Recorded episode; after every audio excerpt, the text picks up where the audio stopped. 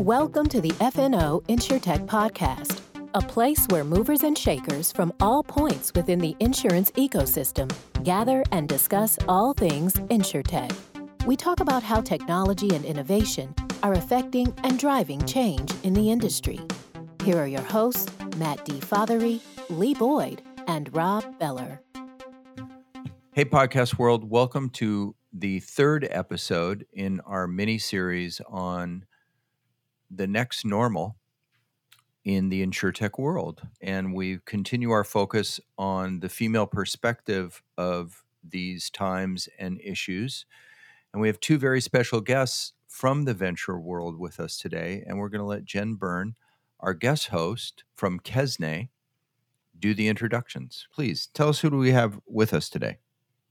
Thanks, Rob. Yeah, it should be a, a terrific conversation. We have Jen Neundorfer, the partner and founder of January Ventures, along with Caitlin Johnson, the principal at AmFam Ventures.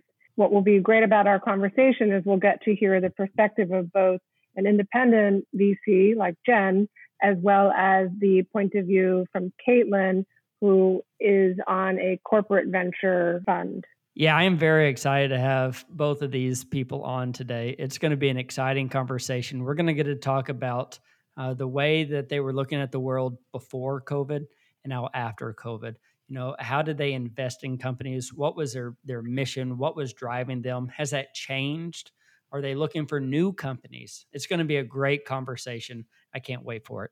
We enjoyed the interview with these two and hope you enjoy it as much as we did doing it. So, without further ado, here is our interview with Jen Neundorfer, partner of January Ventures, and Caitlin Johnson, principal at AmFam Ventures. Well, hi, everybody. Thank you so much for being on today. It is uh, exciting. We get to uh, work on our third episode in our series, The Next Normal. And uh, with me today is Jen Burns. Rob is not with us today. Um, he's still alive. He's just not on the podcast this afternoon. We'd like to welcome everybody and welcome Jen. Welcome back uh, to co hosting with me today. It's great to be on the show with you again. Excited to dive into the conversation. Yes, I am very excited about the podcast today. We get to dive in to another portion of the next normal. And with us today, we have Jen Neundorfer with January Ventures and Caitlin Johnson with AmFam Ventures. Welcome. Well, thanks so much for having us. Yes, thank you for having us. It's great to be here. Very glad you could be on. Well, Jen, why don't we start with you? Where are uh, you calling in from today? I am located here in Boston. So we are just starting to get summer weather, which is nice. And at January, we actually are always co located. So, you know, I am usually here in Boston. My partner, Maren, is in Amsterdam. And we oh, wow. previously traveled a lot, spent most of our time on the road visiting companies, visiting our investors, sort of crisscrossing the country. So it's a real change to be here and grounded, but so far, so good. Yeah, that is crazy. Well, tell us just a little bit about January Ventures. Happy to.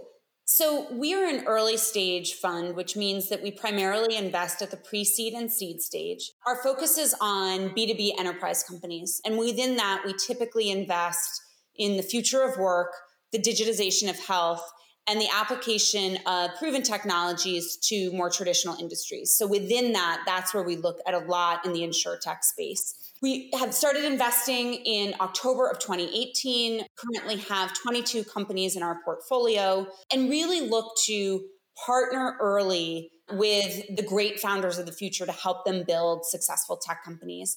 And you know, we fundamentally believe that the founders of the future will be different than the founders of the past, and that's going to be a much more diverse group. So what we focus on are investing in you know, female-led companies or companies with diverse founders because that's who we believe are going to be building the next big tech companies. Wow, that is really, really neat. I was looking through the papers I was given from your LinkedIn and just a lot of history here. You have invested and been a part of a lot of early startups, and it's very interesting. Very interesting. Well, Caitlin, why don't we go to you? Where are uh, are uh, you calling us from today? I am calling you guys from outside of New York City. So we've escaped to the suburbs of Philadelphia to get a reprieve from the city during the COVID crisis. And similar to Jen, you know, I historically had spent, gosh, so much time on the road, meeting new companies, visiting our LPs, really, you know, everything that comes along with the glamour and the glitz of, of being a venture capitalist.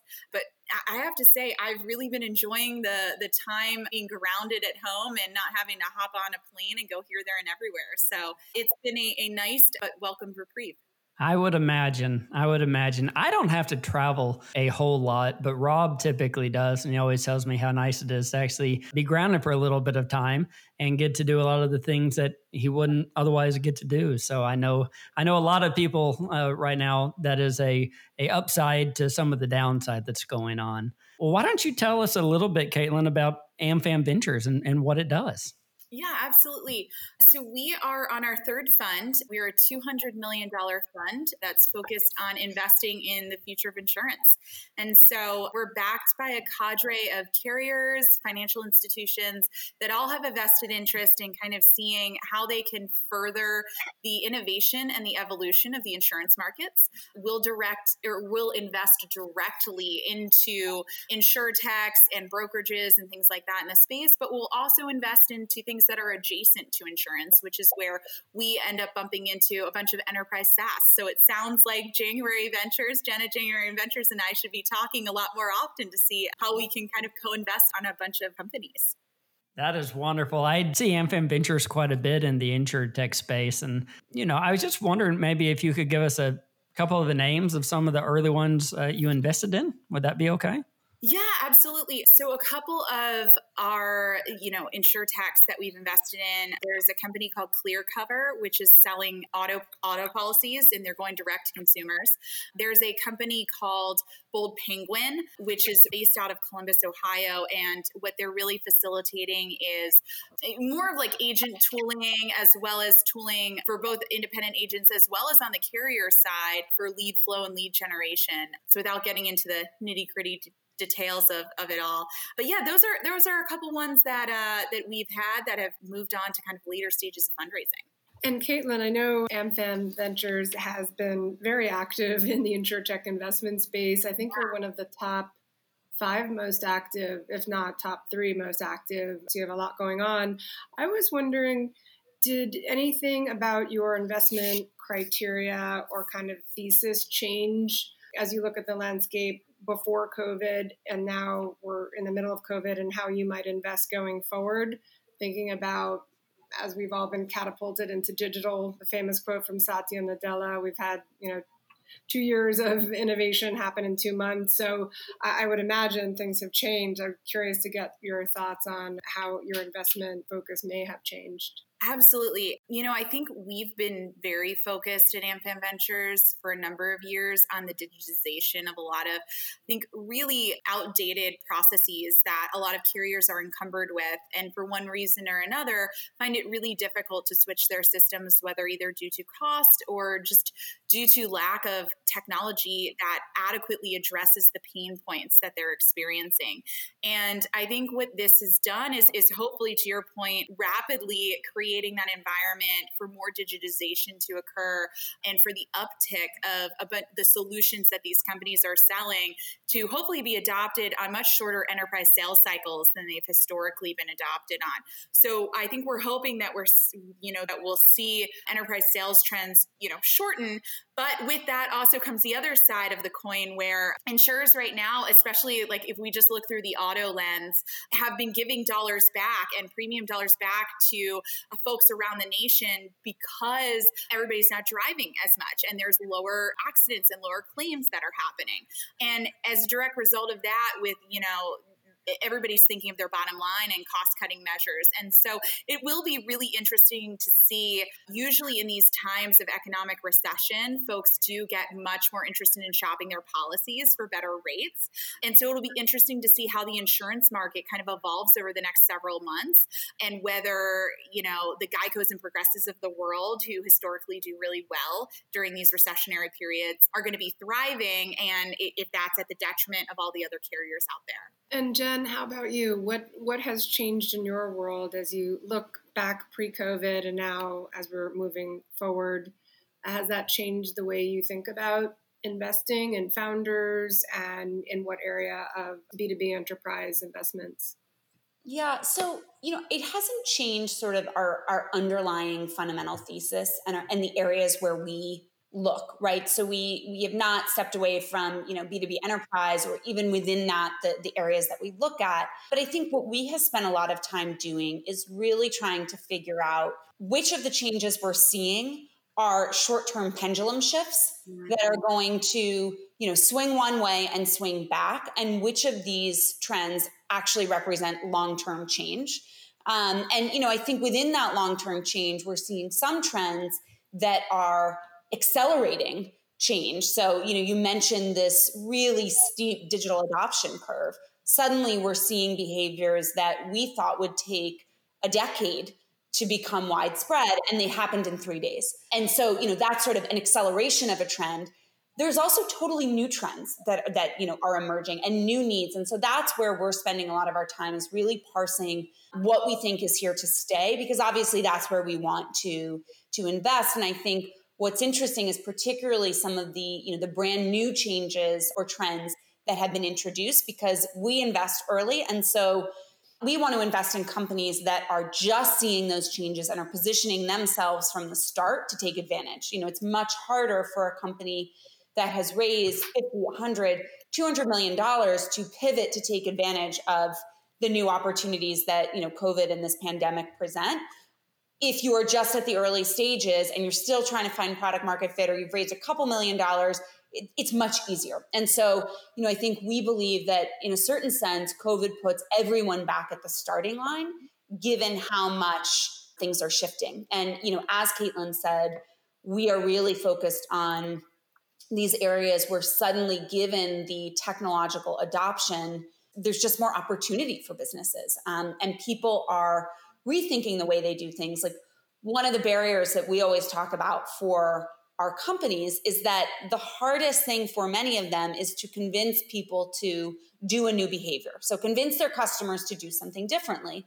And what this moment uh, that you know that covid and the pandemic have created is that suddenly everyone is rethinking how they're doing things and there's urgency around that. You know so if it's moving to a more digital process well suddenly they're doing that. They're realizing how much pain is associated with the tools that they you know for example the tools that they have and they are thinking through how to upgrade their tech stacks so that things are more efficient or introduce new processes to better interface with our customers in a digital way given that people can't come into a branch. So that's really where we are focused and i think that will be where we focus you know both in the short term and in the long term. And just to follow up on that in the sort of realm of new trends are you seeing new ideas and concepts and new investment opportunities that didn't even exist before? So, when I think about as everyone has shifted to digital, whether you're processing a claim or you're interfacing with a customer, now that everyone is on digital platforms, that might spur opportunity to invest in things like risk and fraud and identity and cyber security. So, just curious if there's anything in that area that you're looking at. Yeah, that's a great question. So I think the cybersecurity piece of this and fraud prevention is huge. And that, you know, obviously that's always been a, a thing that companies need to assess and, and, and manage to. But suddenly, for, you know, to, to be specific to insurance, when you're processing all of your claims digitally, suddenly that need is so much more and is something that, you know, maybe was the 20th priority on someone's list and is now number two because they're suddenly seeing the risk and the cost of the fraud or, or digital risk. So that's definitely a new area of opportunity that we're seeing both in insurance and frankly across all of the industries that we look at. You know, and then certainly I think ways to interact with customers more digitally was something that some industries were thinking about, but others really didn't because you know branches and the physical experience was much of how they went to market so, you know, they may have had a digital interface, but it wasn't core to the strategy. And we're seeing that really now as, you know, companies realize that they need a full tech stack to not only recruit customers and go to market, but then also enable a customer experience that is truly digital. And then a third area that we're seeing is, and I'd be interested to see, you know, what to hear Caitlin's opinion on this as well. But given that behavior, customer, consumer, company behavior has shifted so significantly, one of the things that we're seeing is that it's actually beginning to impact their AI and, and machine learning. And so the data that's coming in is so different and skewed that you know the algorithm the predictive algorithms that they had had prior are suddenly out of date or not working correctly. And so we're really seeing an opportunity there that is quite unique and frankly didn't exist four months ago very good point yeah caitlin i'd love to hear your perspective as well yeah, I think so. The AI ML term gets thrown around so loosely today. It's it's such a it's a fun buzzword people like to drop in conversation, but I think realistically, because of the the limitations to really labeling data sets machine learning and ai hasn't progressed nearly to the extent that i think the venture community was hopeful that it would a couple of years ago when it entered into common vernacular. And so i think to jen's point what we're seeing is that as they're trying to rely and, and it's so much more important now to rely on these data sets that haven't either been appropriately tuned or trained it's creating all sorts of malfunctions going on um, and not allowing them to be making the same types of decisions if it's just being based off of these these data sets if that makes any sense. And so what we're really hopeful for is that you know I, i've been kind of on the bandwagon for a long time around ways like data it can be so rich and so powerful especially within the insurance market. And you know one of the barriers that a lot of these insure techs do face when they're coming up against the carrier incumbents is the fact that the carriers have long books of history and long legacy amounts of data. And but what the carriers where they're deficient is they need to be able to process all of that data and have the technology in place to make that more of a weapon. And so what i'm really hoping is this digitization will help the carriers as well as the insurtechs just push the entire industry forward by either getting access to new and interesting data sets that are truly valuable and differentiated or um, mobilizing some of their current data in ways that they hadn't historically been doing. Whew, I love that. Um, so here's one for you. This is something I was sitting here thinking. We we're doing this, you know, the new normal podcast, and you know, I, am just wondering what has actually changed in your world. Is it the way you invest? Is it the amount of money maybe per company you invest in, or is it the difference in technology uh, or startups you're, you're looking at? What has actually changed moving forward in this moment in history? Whenever we had quarantine and we had pandemic, we have all these things that we hadn't planned for. Is there a change in a year from now that you'll be able to look back and say, yes, we're doing this different because of all this? Or is there not a change? And Caitlin, why don't you take that first? Sure. So I think, you know, I joined the venture world about 5 years ago and since coming into into the market, I've just seen valuations because we've been on such a bull run, right? Valuations have gone up into the right companies that used to be able to raise Series A dollars with, you know, I'll, I'll talk in enterprise SaaS terms. In, back in 2015, the benchmark was, do you have a million dollars in ARR? And now, a million dollars in ARR, people are, are doing deals at the Series B, at the Series C stage. So we've just seen valuations move so materially up into the right, especially relative to traction. And so one of the things I'm actually kind of excited for, to, to be honest, is that it seems like like we're going to normalize that. And and this kind of incoming or impeding recession that everybody's anticipating should help kind of bring us, I guess, back to levels that feel more sustainable. It's quite frankly, the valuation arena has been somewhere where I've been, you know, nervous about and, and have coached a lot of entrepreneurs on is that, you know, there's always this delicate balance between wanting to ingest as much capital as you can to finance your company to get it to the next inflection point. Doing so while marrying that with the not wanting to take on excessive amounts of dilution and and having it be a palatable and reasonable valuation for venture capitalists to get in on to make it you know an appealing and attractive offer. You know we always talk about you know a, a classic line that you'll hear a lot of vcs talk about is portfolios you know roughly, right, are a third, a third, a third. A third go to zero, a third are this kind of these like middling companies with middling progress, and then a third are your outliers who have extraordinary success. And I think a lot of times it comes down to uh, the, the third that's kind of this middling progress third. At least a trend that I had been witnessing is that a bunch of them can get into that spot. And now sometimes it's you know they just didn't have product market fit. And now you're scrambling to think okay how do you recover from that?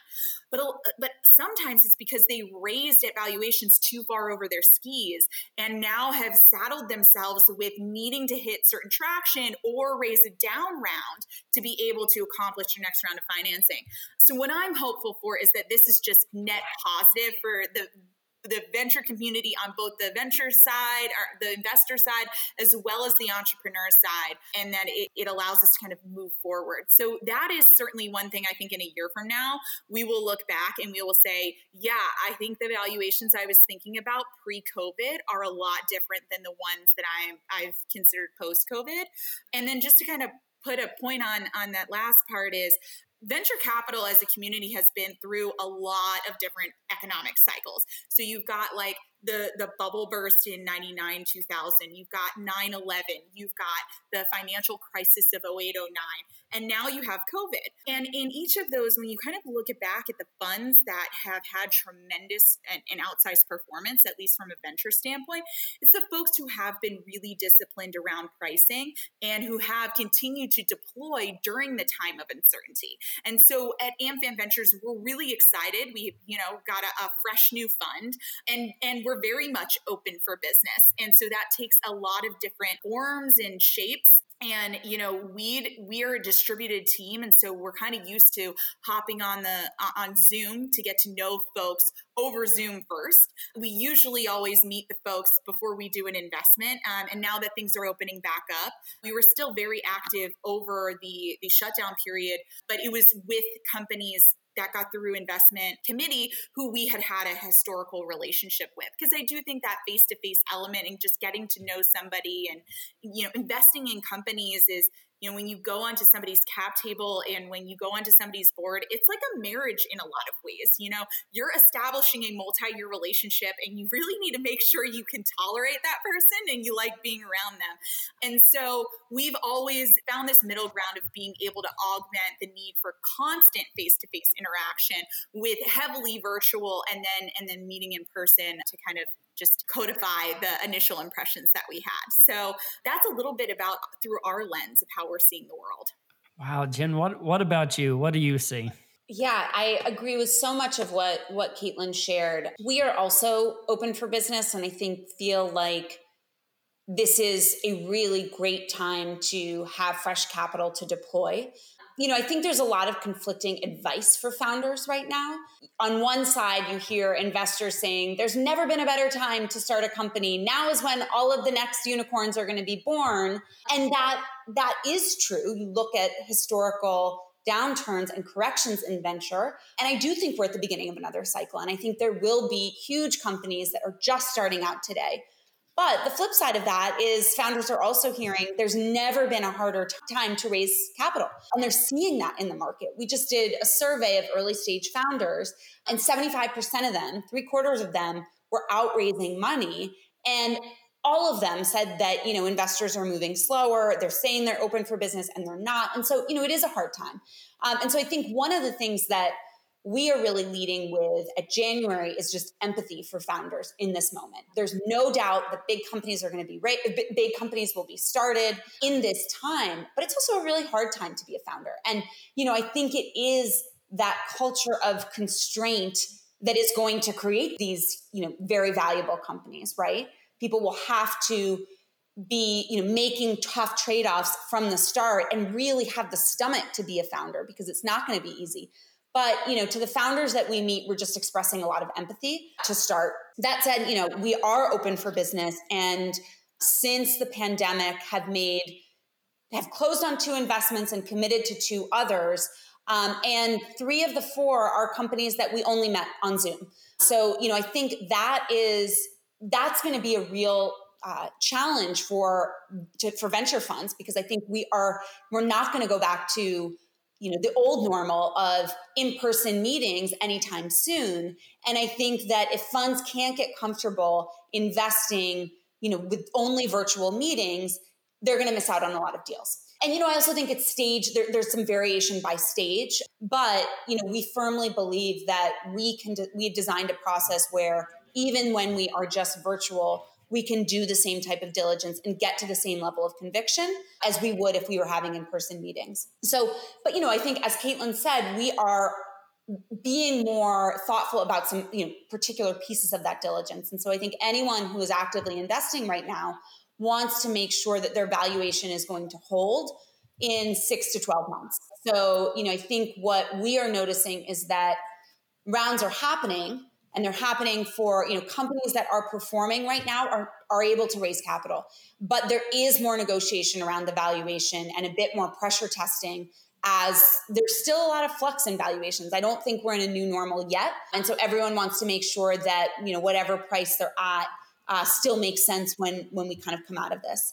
Um, and you know i'd say one of the things that we are looking for particularly now is a founder who can sell and what I mean by that is like we are in this virtual world, right? And so, you know, I'm sure you've seen many of these workshops about how to do a great virtual pitch and how to establish rapport.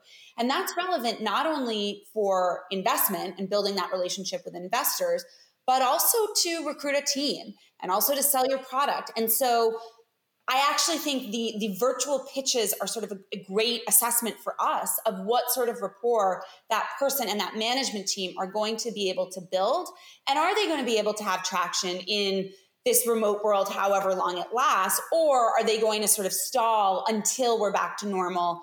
And so that's something that that we are really looking for. And then the last thing that I would say is, as a fund, we are getting much more involved making not only making intros for our companies, we always make introductions, but figuring out new ways to make introductions so that we are simulating those in-person meetings. And you know, so many enterprise software companies use in-person events as a way to go to market and meet customers. So whether it's an industry conference or you know, different things like that that just aren't happening, it's harder to be spontaneously in a room with an investor and go over and introduce yourself and give that elevator pitch. So we're working to figure out ways to simulate that so that it is a very, very warm intro rather than just, you know, sort of a, a casual email introduction. That's phenomenal. Such great points, Jen and Caitlin as well. And I'm I'm so glad to hear that both of your funds are staying active and proactive and able to close deals in, this, in a challenging environment. So that that's terrific. One of the things that I wanted to cover in our conversation, and this is something that I know Jen you've written quite a bit about, and is fundamental to your thesis for your fund, which is as one of the things that keeps me up at night, which is how do we not go backwards with the limited progress that we've made in investing in women founders. And there are terrific stats that I think, Jen, you've shared in terms of the, um, despite lack of funding, women led startups have outperformed, and data is starting to show that to be the case.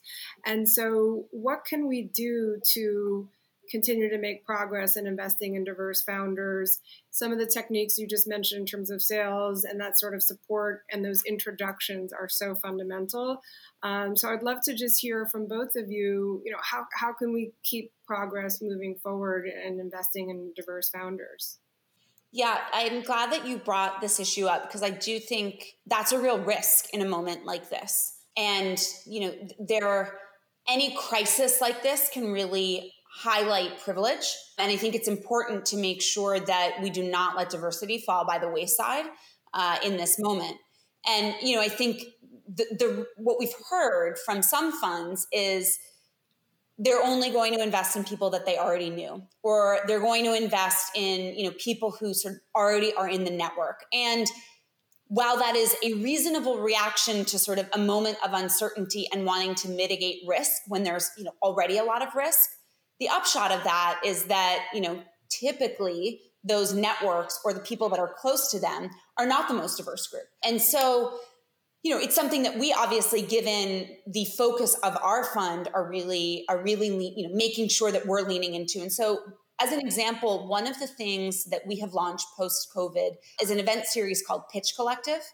And what we've done is invited seven other funds and we'll you know probably grow and evolve that group but made it a way for founders to pitch multiple funds at once and so what we're doing is basically bringing our deal flow and you know having our our partner funds bring their deal flow and pooling that. And that creates much more diversity. It diversifies all of our pipelines and then it also makes it much more efficient for founders. So all these founders are out there raising, you know, there's sort of never been a time when VCs are more willing to take, you know, meetings because you don't need to fly there, it doesn't need to be in person. So anyone's open to a meeting and it can be very inefficient for founders because they don't know who's deploying capital. They're wasting a lot of their time. And so Pitch Collective is really designed to make it efficient for founders, increase that top of funnel, and, and say to founders, cold pitch us.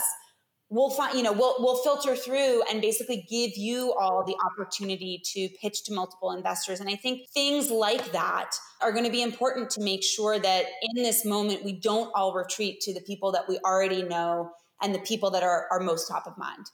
Caitlin, how, from um, an AmFam Ventures perspective, how do you all look at trying to progress this notion of investing in diverse founders? Frankly, just yield better results. So, how, how do you tap into that and how do you support that? Yeah, you know, it's something that I've reflected on a lot in this community and then kind of over the course of my career because I, I got my career started as a, a, female engineer, which, you know, you're one of a couple. Jen and I are one of a couple female venture capitalists. And then the founders that we interact with are a couple you know at least from the female side it's it's definitely in the minority as well as other minorities. So i don't want to just you know your question was much broader than just females and and how do we you know have diversity across the board. And so when i've taken a step back and looked at comments that'll come up as to why didn't we feel confident in um, backing a particular founder, whether it was, you know, gender or from a minority standpoint. It's usually like you'll hear comments, and it's not just we as an AmFam venture, I mean the collective venture community. You'll hear comments like, oh, I didn't think that person was as strong as, you know, XYZ. And I think it's going to take a, a, couple of things. One, it's definitely going to take reframing from the investor's perspective to understand there's multiple ways to sell. But to Jen's point, selling is a, an, a really necessary skill. And some of the um, companies that have gone on to be unicorns, I, I think had you plugged in a different founder, with a different skill set that wasn't as strong as selling, it wouldn't have progressed nearly to the extent that that particular founder who had a skill set of selling had been able to, because so much of attracting venture capital dollars is selling. So much of getting that early product market fit is your ability to sell your company and what value is.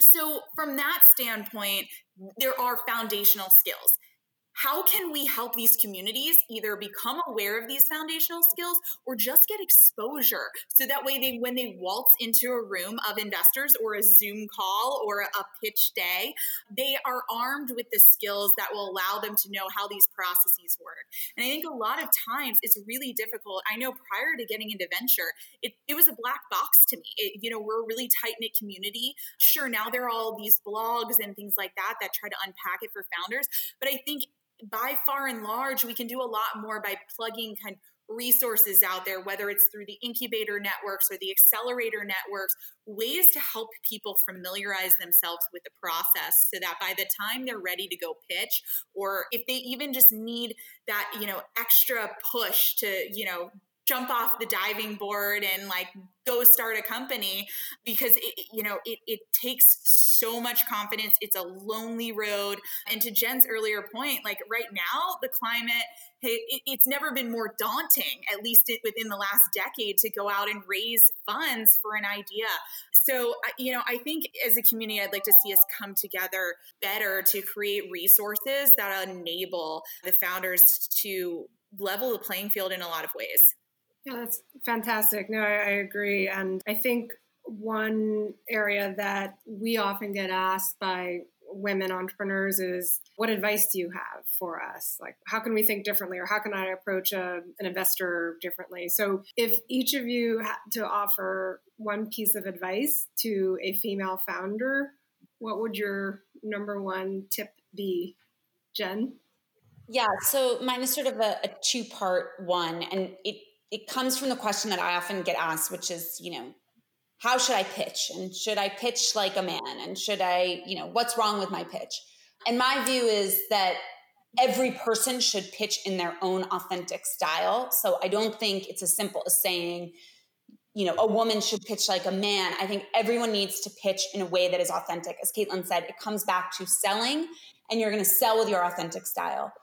But my piece of advice is that, you know, in general, um, and I have invested in, you know, both men and women and seen pitches from men and women. And so in general, what I see is that men tend to always pitch the biggest, boldest vision, everything goes right, you know, rocket ship to the moon.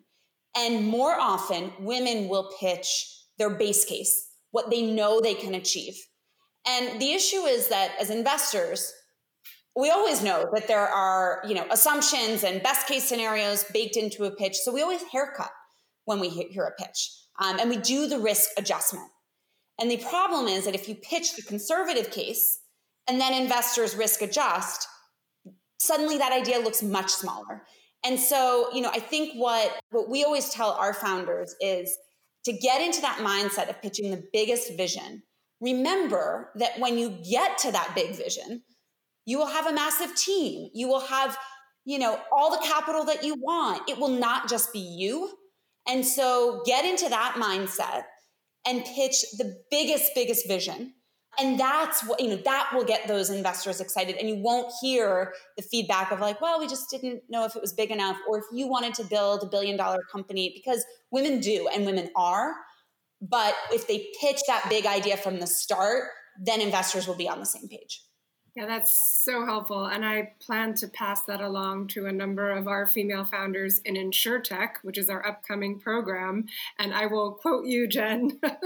that's terrific advice. Uh, Caitlin, what, what would you suggest to female founders? Well, I would first say plus one to Jen on that because I think that is spot on. Is that a lot of times women will couch and will be conservative about what they think can accomplish, and so her her points were were dead on. Um, the other thing that I would add is that I think go surround yourself with a bunch of mentors, and they might be people you know, but the more you hustle, like being an entrepreneur is about hustling and being scrappy and using your network. And so use that network, use those skills that you're going to need to develop from day one to surround yourselves with experts or mentors in the space and have them be a diverse group because don't just have them. It's, it's so easy to go, you know, as a woman to go to other women who are more likely to understand your perspective and where you're coming from. But in reality, you're going to be pitching men, you're going to be pitching women, you're going to be pitching all all sorts of people. So surround yourself with enough variety of folks who will give you the um, hard and honest feedback and really practice and hone that pitch with them. Um, and don't be afraid to ask for help. I think that's like the other big thing is that you need to put yourself out there. Being an entrepreneur is all about being vulnerable. You're going to hear the door slammed, you're going to have the door slammed in your face a thousand times, but it's that thousand and first time that like really matters and it'll make the difference. Um, and so, you know, I just think that you're going to need to have that type of resilience. And so don't be afraid to ask yourself or ask for help from whomever and and whenever you can um, because you never know when that opportunity will arise or what connections will blossom out of that so true. Yeah. And that diverse sort of board of advisors, mentor network is such a good point. And I think that's lost on a lot of women entrepreneurs, to your point, Caitlin. So, second piece of advice I will pass along to many of our female founders that we will be meeting shortly that was wonderful to listen to y'all and absorb all of that information. And we're uh, we're drawing to a close here, and I just want to say thank you so much for being on the podcast today. You are both brilliant women, and it was just a pleasure getting to visit with y'all. Thank y'all so much for being on. Thank you. Thank you. Thank you. Well, we want to thank everybody for listening to our third episode in our three part series on the next normal a big shout out to Jen and to Caitlin for being on and sharing their words of wisdom with us. It was an exciting episode, and uh, we want to give a big shout out to Kisney for being a part and being along on this journey with us. Jen, why don't you just one more time tell us just a little bit about the competition that's coming up uh, with the female founders?